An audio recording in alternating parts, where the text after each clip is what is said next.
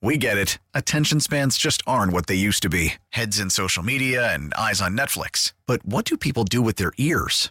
Well, for one, they're listening to audio. Americans spend 4.4 hours with audio every day. Oh, and you want the proof? Well, you just sat through this ad that's now approaching 30 seconds. What could you say to a potential customer in 30 seconds? Let Odyssey put together a media plan tailor made for your unique marketing needs. Advertise with Odyssey. Visit ads.odyssey.com. Selling a little or a lot? Shopify helps you do your thing, however you cha-ching. Shopify is the global commerce platform that helps you sell at every stage of your business. From the launch your online shop stage, to the first real life store stage, all the way to the did we just hit a million orders stage. Shopify is here to help you grow. Whether you're selling scented soap or offering outdoor outfits, Shopify helps you sell everywhere. From their all in one e commerce platform to their in person POS system, wherever and whatever you're selling, Shopify's got you covered. Shopify helps you turn browsers into buyers with the internet's best converting checkout. 15% better on average compared to other leading commerce platforms. And sell more with less effort thanks to Shopify Magic, your AI powered all star. Shopify powers 10% of all e commerce in the US. And Shopify is the global force behind Allbirds, Rothy's, and Brooklinen, and millions of other entrepreneurs of every size across 175 countries. Plus, Shopify's award winning 24 7 help is there to support your success every step of the way. Because businesses that grow, grow with Shopify. Sign up for a $1 per month trial period at shopify.com slash odyssey podcast, all lowercase. Go to shopify.com slash odyssey podcast now to grow your business, no matter what stage you're in. Shopify.com slash odyssey podcast. Now, with the MLB app, you can get baseball your way. Pick your favorite team, your favorite players, and get customized highlights, stories, and breaking news right on your home feed. Follow the action with Game Day, where 3D replays add another dimension. Plus, notifications can keep you connected to every pitch, every hit, every game. The MLB app. Baseball, your way. Download it now for free from the App Store or Google Play. Blackout and other restrictions apply. Major League Baseball trademarks used with permission. So we played a little bit of the Andrew Berry here. I actually did have a question relating to Andrew Berry, and, and I was just listening over the last couple days, listening because we've just hammered Kevin Stefanski. I mean, just obliterated Kevin, right? You, I've I think I heard JP yesterday. Uh, by the way, welcome back, JP. I think I heard him talk about uh, Kevin's ego, which, by the way, I don't disagree with, but like hammered him on the ego hammered on his need for play calling. I called him a control freak yesterday. We've wondered whether he should have been fired this year. That was a royal we, not you and I. We've questioned literally every single thing about Kevin Stefanski outside of is Kevin uh, is Kevin Stefanski too good looking to be a head coach, to be a good head coach in the NFL. And Andrew Berry's kind of gotten a pass. Do you agree with that? He's gotten a pass? Yes. How so? I didn't I to the amount of people calling for Kevin Stefanski's job and the amount of people calling for Andrew Berry's job, mm-hmm. and there's a gross disparity between those two things. Gross. I mean, we're talking 10 to 1. Uh, I mean, I don't know that he's gotten a pass. I think he's certainly not in the firing line. I mean, he didn't have to fire anybody in his front office. No, I'm, I'm, my point is he's not he's not in front of the firing squad. Like he's not oh, yeah, getting the heat that Stefanski's getting and some of the other players are and the coaches got. He's kind of behind the scenes. Hell, I think that um, you know Paul DePodesta has got an even bigger pass than, oh, than he's anybody. got the he's got the ultimate. He's got the hall pass. Yes, there's nothing he does that is wrong. Ever, he doesn't get held accountable for anything wrong that happens. Is he a master manipulator? he's because, just a great magician. He's Copperfield. Yeah. yeah. Oh, oh, that decision you didn't like. Oh, remember that was I. You know he is. He's the guy in the office who will take credit for the thing that works out. This is Paul DePodesta. And then when it doesn't work out, he's like, Tim, wasn't that wasn't that your idea, Tim? But I think I do think Andrew's gotten a hall pass. And by the way, I think he should get less criticism than Kevin should get. But I think we should also ignore, like there are two real worrisome things that people mention when it comes to Andrew Berry and it's his drafting, and it's his work in free agency. And I think he has been so much more worse in free agency than he has in the draft. But I think the thing that concerns me long term about Andrew is whether he can draft elite players. So he's been much worse to me in free agency. But I, I, but that should never be the way you build your team. That should only accentuate your roster. If Andrew Berry can't start finding frontline players, and I'm talking one to two a year, like Baltimore seems to do every single year, right? If you're just going to find good average NFL players, the Browns will never be anything more than an eight and nine, nine and eight team, no matter who their quarterback is. Or, or you know what? I shouldn't say that. The Browns will never be the true Super Bowl contender that we want them to be now that they've made this trade for Deshaun Watson. Uh, yeah, I mean that's that's totally accurate to say. I mean they've got to be able to hit on players both the draft and the free agency process. Um, to this, I think it's actually harder sometimes to, to hit in, in the free agency process because you know you could have a player come in, he's sort of productive, but he's overpaid and mm-hmm. it doesn't pan out. I mean, a lot of these free agents don't pan out because these guys are they're veterans and they they're getting paid based off of you know they're a proven commodity, but also there's also like reasons why the teams let them walk. Mm-hmm. Yeah, it's it's funny. I feel like the biggest mistake, and this is not a Browns thing, the biggest mistake that teams make in free agency. One, they use it too much. Two, they don't view players as they actually are. You know who I think is honest to God the best team in the NFL in utilizing free agency and even trades? It's New England. And Bill Belichick every year brings in flawed, sometimes one dimensional players. And then he builds them up. They play really well. They do the one thing that he needs them to do really, really well. Mm-hmm. And then other NFL teams go, oh, well, now, I now have a starting defensive end. He's done it with Jamie Collins about four times. Kyle Van Noy is another guy. And what I think Belichick's really good at is just recognizing, oh, this is a one dimensional player. We should use him in the one way he's good. I think the Browns could use a lot more of that. I, and I don't mean like, oh, this is why the Browns are bad at it, but I think it's why most teams are bad. The players you get in free agency can fix some of your ills. They're probably not going to fit all of your ills. Otherwise, they'd be franchise tagged or never get to the market. Mm-hmm. So for you, I've said I think they're worse in free agency, but the draft is the bigger concern long term. They've drafted good players. Yeah. I don't see uh, maybe MJ Emerson will break through. Maybe JOK will have that kind of year. As of right now, I don't see any core core players. Guys like on the level of Myles Garrett, on the level of Nick Chubb, on the level of Deshaun Watson. What's the bigger concern with Andrew Berry going forward? And specific to maybe this offseason, the draft or free agency? Uh, I think it's going to be a combination of both because the the Browns don't have a first round pick and I think they're going to have to kind of use the draft picks they have, the assets that they, they do have. Certainly, pick number was it 42 in the second round mm-hmm. could end up turning into more, more picks, or could end up turning into a player. Um, so I, I can't definitively say one or the other, Nick, because I think it's going to be a combination of both, especially this year in particular, because they don't have those first round picks. 216 578 0092.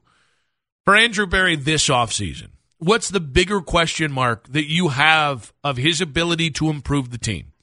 Is it the draft or is it in free agency? One question mark with the Browns is obviously the salary cap. And Andrew Berry, uh, on the record today, went on talking about um, Deshaun Watson's contract and, and the possibility of restructuring. I don't know that it's necessarily a, uh, a benefit because even that can change based on uh, your yearly strategy. You know, that's that's that's not to suggest that that's not a contract that could get touched at some point in the next several years. So I wouldn't say that that, that in and of itself drives anything.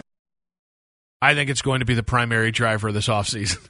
How much they take from because re, in reality, you could take what fifty four million dollar cap hit, and you could turn that into like nil. You could, you could you could wipe away most of that money by converting it into a signing bonus, which is what people do. Now the problem is you start tacking ba- dead money on the back end, right? At some point that will hurt. But like, I think the difference between the Browns taking ten million dollars of his contract and fifty million is probably two really really good players in the NFL. And I don't know what the right answer is. I, I don't like. I don't think they're in the worst spot in the NFL salary cap wise, but I think the decisions you make today might help you get better this year, and they might cost you a, a chance in the back end to have a competitive roster out on the field three years from now. And I think that's the catch 22 the Browns are in. Let's go with Chris. Chris, welcome to the show. Hey, how's it going, guys? What's up, Chris? Doing the best. Thanks, buddy. All right. Happy Random Tuesday. Random Anyway. Tuesday Random to Tuesday. you too. So there's two reasons why I think Adam Berry, at least this year, gets a pass over Kevin Stefanski. He supplied the talent. Mm-hmm. Okay, Joe Woods didn't know how to handle Jadeveon Clowney. Okay, I mean, for whatever reason, however you want to look at it, it was Woods' job to keep Jadav- Jada- Jadeveon Clowney in line and be a good player. That didn't happen. Number two, Kevin Stefanski was given such a great offensive weapons.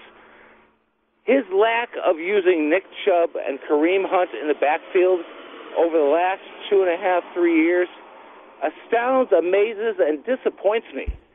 There is so much that he could have done with those two, and it never happened. And that's not Berry's fault. He he brought in Hunt and gave us the opportunity. To me, that's where Kevin Stefanski mismanaged that situation. It's interesting. I, I mean, I think most people would agree with Chris. Chris, thanks for the call. Also, just side note Andrew Berry. And I actually think it, uh, Andrew Berry's twin that just got hired by the Eagles in their front office, it's actually Aaron Barry. I don't think there's an Adam Berry out there. But I do think right now, Kevin Stefanski, I think he's the fans' fall guy. I don't. I. It's not that I don't think there are people out there who think Andrew Berry's done a fantastic job, or that there aren't people out there that want him fired. It's not that. It's that Kevin Stefanski, obviously more public facing, and I think Kevin Stefanski, as an offensive coach with the offense that bleeped the bed this year in the final six games of the year, recency bias. I think that's swaying our thoughts on him. And by the way, I don't disagree with anything that he said about um, about not knowing what we have in the players because Joe Woods wasn't a very good head coach in the last six games. Offensively, what can you do if Deshaun wasn't able to play?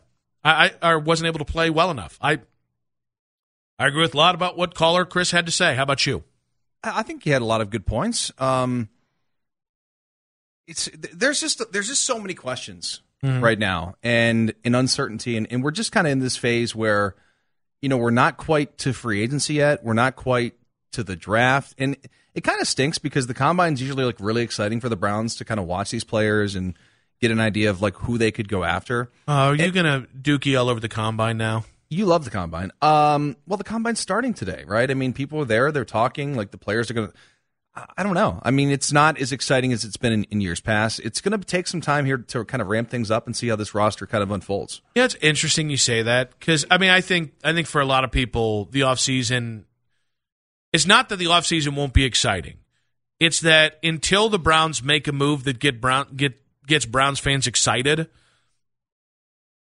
I I don't I think I don't think you're going to see the excitement. Because like right now, we would be talking about what is it, the twelfth or thirteenth pick in the NFL draft. I even think if you just had a late first round pick, like the year we had Greg uh, Greg Newsome the second was drafted, as long as you have a first round pick, there is an extra buzz about the offseason. I'd still rather have the guy who might be your franchise quarterback on the roster. I, I think I think that's what we should be buzzing on is Deshaun and the fact that you do have an organization. I do. Does can Kevin Stefanski be a good head coach? Do not know. Can Andrew Berry uh, utilize free agency, draft, and trades well enough to get this team turned around next year? Not two years from now. Not three. I don't know. I really don't. Hell, even the conversation about Deshaun Watson. Can Deshaun Watson be a franchise quarterback? I'm pretty certain he can, but I don't know. But I think I think we have the thing that is the thing everybody wants. You have a chance at being a franchise quarterback. Like I'll be honest with you. I don't know Kyler Murray is a franchise quarterback. I love watching the guy play, but I don't know he's a true franchise quarterback yet. And I think his attitude might be a real problem. But in Arizona right now, 90% of their offseason mm-hmm. is Kyler Murray. it doesn't feel like Browns fans want to talk about Deshaun right now. What situation would you rather be in? A team that had like would you rather be the Chicago Bears right now? Hell no. And no? it's exciting because because you can get. I mean, you got a quarterback who people think can be pretty good, mm-hmm, pretty and you good. also have the number one pick, which people want, mm-hmm. and it sounds like they're going to move it, which means mm-hmm. they're going to get more picks. Yep. I, I don't know. I mean, you'd rather be. I think a lot of people would rather be in the uncertainty role of like a team like Chicago. 216 578 0092. I uh, want to get your guys' thoughts on this. With Andrew Berry, what do you what do you think is more important to the Browns' success this offseason, free agency or the draft? The VP of officiating and rules innovations for the XFL. You also know him as a Fox Sports NFL and NCAA rules analyst. The great Dean Blandino joins us right now. Dean, welcome to the show. Thanks for having me, guys. Well, it's great to have you here. Uh, congrats on the early success and acclaim that the XFL rules uh, have kind of have gotten the league itself. Did you? Did you realize when when you guys were kind of implementing these rules that you would kind of become the de facto star or one of the de facto stars of the the XFL 3.0? Well, I never when when you're in in officiating as a profession, you never think you're going to become a star, or if you if you are a star, it's for the wrong reasons.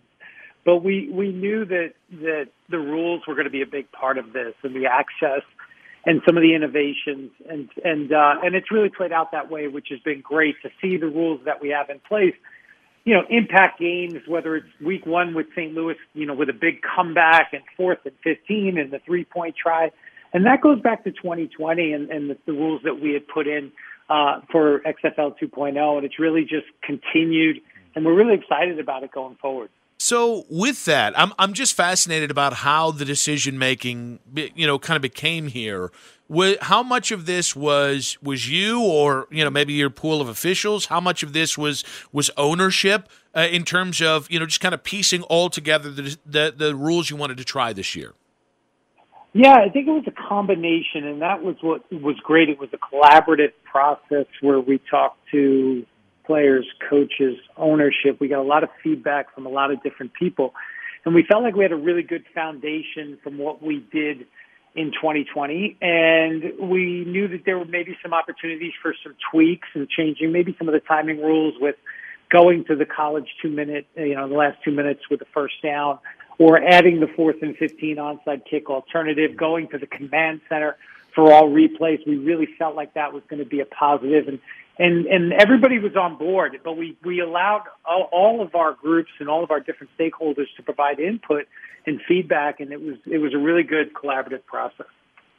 Is there one rule in particular that you that you love, or is your favorite rule, and you think could maybe make its way to the NFL? You know, I I, I really love the transparency. I love that our fans and anyone watching the game can listen in to our replay process, mm-hmm. see the, the what we're doing, uh, because I spent a long time at the NFL, and it's very difficult to convince people if they don't agree with a call. It's very difficult to convince them why after the fact. And and when they can see it actually happening, they may not always agree, but they have a better understanding, and I think it gives them just a better overall feeling about officiating. So I, I really like that part of it, and and I think the NFL maybe not complete transparency, but I think the NFL could do some things where they could be more transparent, and it would just help the fans understand the process that's taken place. Like, what are some of those things you think the NFL could do? Well, I think they could they could be more proactive as it as it pertains to officiating and officiating decisions, where immediately, maybe not not in the game, but immediately after the game, explain what happened. I know they try to do that. They've got a Twitter account, but a lot of those, there's not a lot of explanation there. It seems like more just kind of kind of copy and paste type type stuff. Whereas if you could come in and say, here's what happened, here's why, um, and and when necessary, admit, hey, you know what, we missed this one, and we're gonna we're gonna fix it, and we're gonna correct it going forward. And I think that lends itself to, to greater credibility rather than just saying, you know, either saying nothing or just defending every call every time. I think sometimes people just tune you out when you do that. Dean Blandino, the VP of Officiating and Rules Innovation for the XFL. Of course, he's also Fox Sports NFL and NCAA rules analyst. He's joining us now in the North Olmsted Chrysler Jeep Dodge Ram hotline. So there's a bunch of innovations, a bunch of rule changes, officiating decisions we have seen. Is there one that you really wanted or really thought was a cool idea that you didn't get to implement this year? You know, there was a lot of really interesting ideas that we discussed. One of one of the ideas we discussed, we took looked at the CFL and the CFL. It's interesting at the end of a quarter, end of the half, they always end on a play. There's never a situation where the offense runs out of time, and we've seen that whether it's college or NFL when the offense is out of timeouts. So they always end on a play. And we looked at that, looked at a bunch of CFL tape, discussed it with our coaches, ultimately decided we didn't want to implement it. But that was just an interesting concept that I wonder, you know, maybe down the road we could revisit. And there was a lot of, you know, a lot of other ideas in terms of with, with punt returns and going back to that, that halo rule where you got to give the punt returner, um, that whether it's five yards or whatever the number may be. But we ultimately felt that uh, with the rules in place on the punt, with the kicking team not being able to go downfield more than a yard till the ball is kicked, that was going to give the returner more room to uh, to get some big returns. So we like where we are, but there's always room for for other ideas and and and thinking outside the box, which is great because we can implement those for year two and beyond. Do you think that the kickoff is is phasing itself out of our game, or you think it's going to uh, evolve, similar to the way the XFL has? I think it has to evolve because if it doesn't, then it's going to be gone. And I think this is a conversation that that goes back. I, I, I remember having these conversations 10, 15 years ago when I was at the NFL with the competition committee. And if the kick return continues to have a higher rate of injury, which it has in the past, then you're gonna you're gonna see the competition committee either do one of two things. They either have to change the play drastically, or they just have to get rid of it. I would hate to see the return go out of the game. I like what we did with the XFL rule. It keeps the return in the game. Um, it's different. It's different than, than any other level of football. But when we're returning over 90% of our kicks and we don't have the long distance run with the high speed collisions that you, you will see in other, in other kickoffs, um, I think that's something the NFL should look at. Dean Blandino on the North Olmsted Chrysler Jeep Dodge Ram hotline. I know we've you know, had a lot of conversations about you know the XFL side of this, but uh, Roger Goodell said, re, uh, what was it, Super Bowl week, that NFL officiating has never been better. Do you agree with that statement? Um, well, I think I don't necessarily agree or disagree. I, I think officials today are are more prepared. They have access to more video. They have access to more training materials. Think about virtual training, Zooms, everything that we're doing today. I think officials are more prepared than they were, say, 25, 30 years ago. But I think the scrutiny and the pressure that they're under is is greater when you think about social media and everyone having a platform. The technology continues to improve where they are officiating the game with their two eyes from their one angle and they're looking at it at full speed and then we get to evaluate and critique them based on six or seven different angles and super slow motion and things like that. So I think I think it's harder today to officiate. I think they're better um, prepared. They have more access, like I said, but I just think the environment that they they're in continues to become more difficult, and I think that's something that the league has to continue to look at. Dean, what needs to happen for the NFL, and maybe maybe I don't know if this is an NFL problem. I don't know if it's a NFL officiating problem, but what has to happen for the NFL to get the highest quality of officiating possible? Well, they have to put the resources in, and and that means putting resources into officiating leadership and making sure you have the best people and making sure that they they have the the tools in place and and and the ability to to put a program together that is going to teach and train and educate and and and improve the on-field officials, putting the resources behind the the on-field group and, and scouting and getting out and seeing the the officials all over the country, the college officials that they pull from, and getting the best people, and then having and having an opportunity to get your officials together, whether it's in the off season, during the week, and and go through more training and go through more teaching. So I think again the league has a lot of resources. Um, it's it's not a it's not a, a, a you know, a, a budget where you can just spend whatever you want, but they do have a lot of resources, and you need to put those resources into officiating because look, coaches affect games, players affect games, and officials affect games. And we want to have the best in the world in all three, and that's something the league just has to continue to look at. Dean Blandino on the North Olmsted Chrysler Jeep Dodge Ram hotline. You know, uh, you mentioned the idea of transparency in the NFL and how much that would help. I, I can admit, Dean, I can be a little skeptical because it does feel like at points, whether it's the NFL protecting the officials, whether it's, you know, officials not wanting to embarrass each other by overturning calls, I can get a little cynical about that kind of stuff. So, do you sure. think NFL officials themselves would be happy with more transparency? I think I think eventually they would. I think it was just like replay when we brought replay back in in 1999. There was some trepidation on the part of the officials, worried about oh they're gonna they're just going to be looking over my shoulder and they're going to be correcting me. And ultimately, when they realized no, this is going to be an opportunity for us to get it right on the big game changing plays because nobody wants those plays to be incorrect and affect the outcome of the game. And I think they realized that replay was was a positive, and I think they would if done properly and done in a, in a way where the officials aren't put in a bad light, um, I think it would be a positive because there are people. There's you know this the whole the whole what, what was the the thing the NFL scripted right and that was a big thing and and the conspiracy theory and being cynical and I get it I get it from a fan perspective, hundred percent. And I think anytime you can pull that layer back and let people see, I think you you reduce some of that that kind of cynicism. Dean, if the NFL was scripted and I made you the script writer, what's what's the first uh, what's the first thing you write up? Um, that that every game would be decided by a great officiating call. I mean, just a, a tremendous call. The officials are all, all over it, and the officials become the heroes. But that's never going to happen. And I can say this: I was, if the NFL is scripted, you would think the head of officiating would be in those rooms, right? You know, being a part of it. They never invited me in that room. Just saying. Mm. All right, that's exactly what I'd expect you to say if you were in on the ruse. Um, is Sky Judge the fix to? Um, is is it the fix for?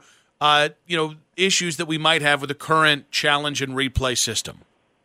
I think it's part of it. I do worry sometimes that we are we are using replay more as a crutch, and we're not if if if we come out, if the league comes out and say, "Hey, we corrected 300 officiating mistakes on the field without challenges, and we were able to give that information in real time," um, and they use that as a positive, I tend to look at that and say, "Well, we made 300 mistakes on the field. Are we working to get those plays right initially, or are we just saying we're going to utilize replay?"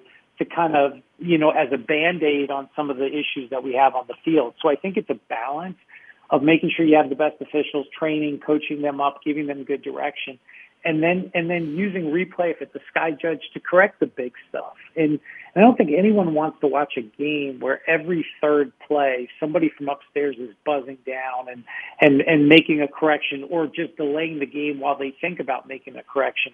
I don't think that's a game anybody wants to watch. But if we can use it in a limited fashion on the big plays, I think that's a positive. Dean, it's great to talk with you. We really appreciate your time, and uh, I've I've I've not watched every game in the XFL so far, but of what I've seen, the rules changes, the the innovations, it's a lot of fun. Uh, keep up the good work. We appreciate it. Thanks. Appreciate you guys. Dean Blandino, the VP of Officiating and Rules Innovation for the XFL, also NFL and NCAA rules analyst for Fox Sports. There, I thought, you know, he he took a couple couple stabs at talking about transparency. I, thought, I love that part, by the way. Well, yeah, my favorite thing was when I asked him, "Well, do you think NFL officials would actually be okay with this?" He said, "Eventually." And I thought that was a really honest answer because I think it would be easy to say yes or it'd be easy to say no. And I think, like most other changes, like NFL officials didn't want replay. Now, I think they realize it makes their job easier. I, I think it definitely does make their job easier. And I think from if I'm an official or if I'm head of officiating, I don't want to have to deal with the backlash after games after blown calls. Like when you watch the XFL, they take you inside the control room. Mm-hmm. You know, you get to see Dean Blandino or whoever it is. It's usually him, I believe. that is giving the information down to the field. You hear their communication back and forth, you see it. And I, I agree with what he said that even if fans don't agree with the call, at least they sort of understand how they got to the call, as opposed to just, you know, like typically we're watching the review, we watch the replays, just like everyone sees on TV, just like the announcers see. Mm-hmm. And then we're all speculating, right? We're like, okay, this looks like a fumble and it, you know, it should come back, but I can't tell if that, you know, forearms down or that, you know, you can't always know exactly what they're talking about. And I think that that would give some context to things. And also people would, would be less likely to be like, man, how do they, how do they even come up with this? I also think it just makes sense in the age of, of gambling. Doesn't transparency help the credibility of your league? I think that's accurate. Like, well, listen, we're never going to really understand. We're never going to, the, the one bit of transparency, we're never going to hear from the sidelines the way the XFL does, which I thought was really cool. Like, where, you know, guys are midway through an interview and you hear coaches in the background say, oh, bleep, we got to do this because they just overturned this or they, this isn't a touchdown. We got to go back out there and play. You're never going to get that kind of transparency from the NFL. They're too paranoid. They yep. are. Yep. And and honestly, I don't think you need it from the gambling perspective. But when it comes down to like how many times, I mean, good God. Gambling's been legal for is it is it 60 full days? It's not even 60 full days yet. And how many times have people been like, that's ah, rigged. It's fixed. And it's usually because of things we don't get actual transparency on. I actually think like I think the and I kind of joked we're never going to get that kind of transparency on the sidelines. I think the Cleveland Browns should pay attention to the transparency of the XFL. What? Why so? Because why I Browns, I think they do a bleep poor job of of being transparent to their fans, and I and I think they double speak and corporate speak and PR speak, and I think they talk themselves into circles, hmm. and it makes them seem either hypocritical, disingenuous, or altogether full of crap. And I think I think they would save themselves so much criticism. But what they're trying to do is they're trying to avoid criticism, and by talking in circles, they they only ensure themselves more. If you just just told people really what was up, yeah, exactly. it's not that hard. The one thing John Dorsey did well, you didn't have to like every movie made. John Dorsey was about as transparent as you possibly could be. You don't need to yeah. say, yeah, eh, buddy you, boy, eh, buddy boy. You don't need to There's tell us. Tito in there too. There's a lot of Tito yeah. in there. I don't have a good John Dorsey. God. Anybody else miss John Dorsey a little bit? Yeah.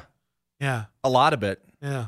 And it's not that I don't like Andrew Berry. I was I was cool with the hire. I still am cool with Andrew Berry. But there's just something about John Dorsey I just really liked. Not that anyone in the organization might agree with that, given the way things went. uh, what do you think you'd like to see most from the XFL into the NFL, or is it that transparency? Um, that would be a start. I think. Mm-hmm. I think that would be a good start. I think the Sky Sky Judge would be uh, an also good start for the NFL. Uh, I think there are some rule changes that they certainly could implement that could make things better. Um, I, I agree with him on the kickoff thing. I think that the kickoff kickoffs need to sort of be changed a little bit because the way we're headed with injuries and things like that, like it's just not a safe play. Mm-hmm. Um, but I still think it's an exciting part of the game. And I think the fourth and 15 is interesting too. I think I think Sky Judge slash transparency because that's I kind of lump them in together.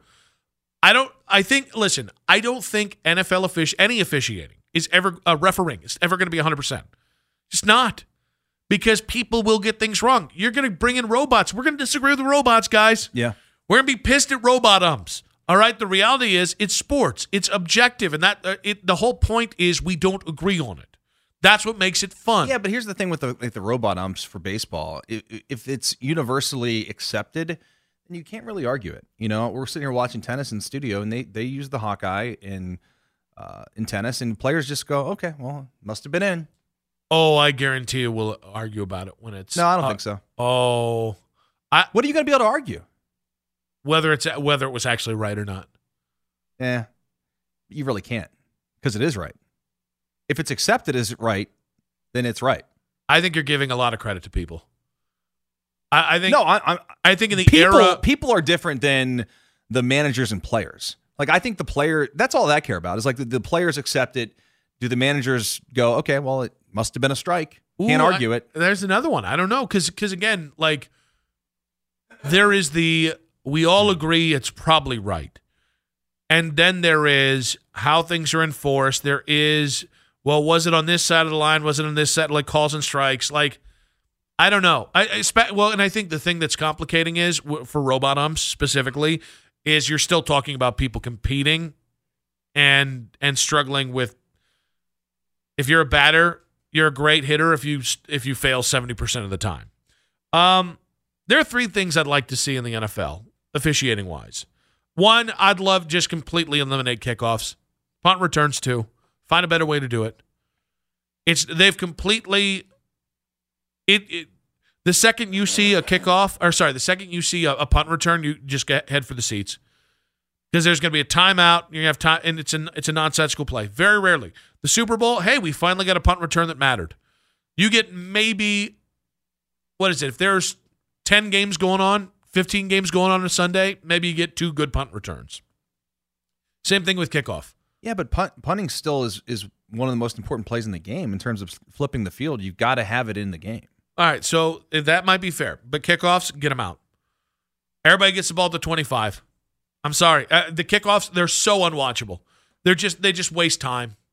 And then at the end of the game, if a team scores with four seconds left and kick off, oh, the thing that you've completely negated is now a team's only chance to win. I'd rather that team with four seconds get uh, with their quarterback tw- on the you know on the 25. I'd rather them get a chance to to go ahead and drive 75 yards to score a touchdown.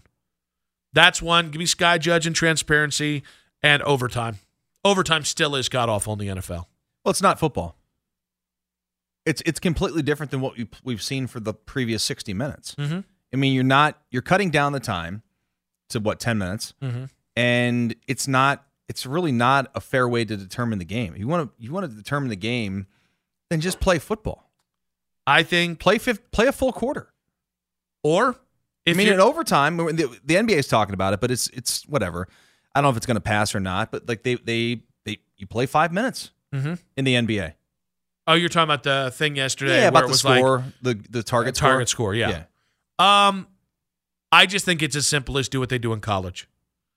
I think, I think Two-point teams, conversions? No, I think teams. At, I think teams should get the ball at the at their uh, the opposing team's twenty five. I think you should just go back and forth.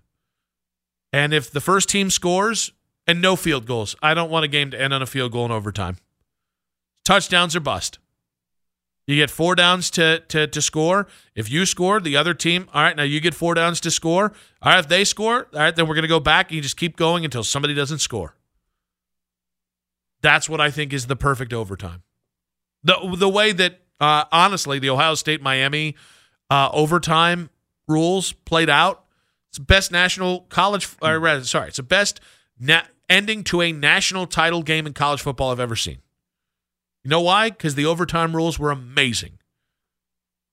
And you're also going to cut down on hits and all the things that, you know, uh, player wear and tear because you're not going to make them drive 75 yards down the field to get a touchdown. Boom. It's that simple. Got to find a way to, to make games interesting to the final whistle. Mm-hmm. I, I, th- I honestly like. I think the dumbest play in football is the kneel down. Hate it. It's not football. Yep, not football. I mean, if you want to get rid of the tush push, because Peter King says it's not. It- It's it's uh what what did he say? You sent me the link. I don't remember. But he definitely said something. He's definitely anti. Bastardizing the rule or something. Yeah. Yeah. I mean, the kneel down is not a football play. Yep. I think they should remove anything that gets in the way of quarterback takes the ball. Quarterback has to decide to hand the ball off or throw the ball.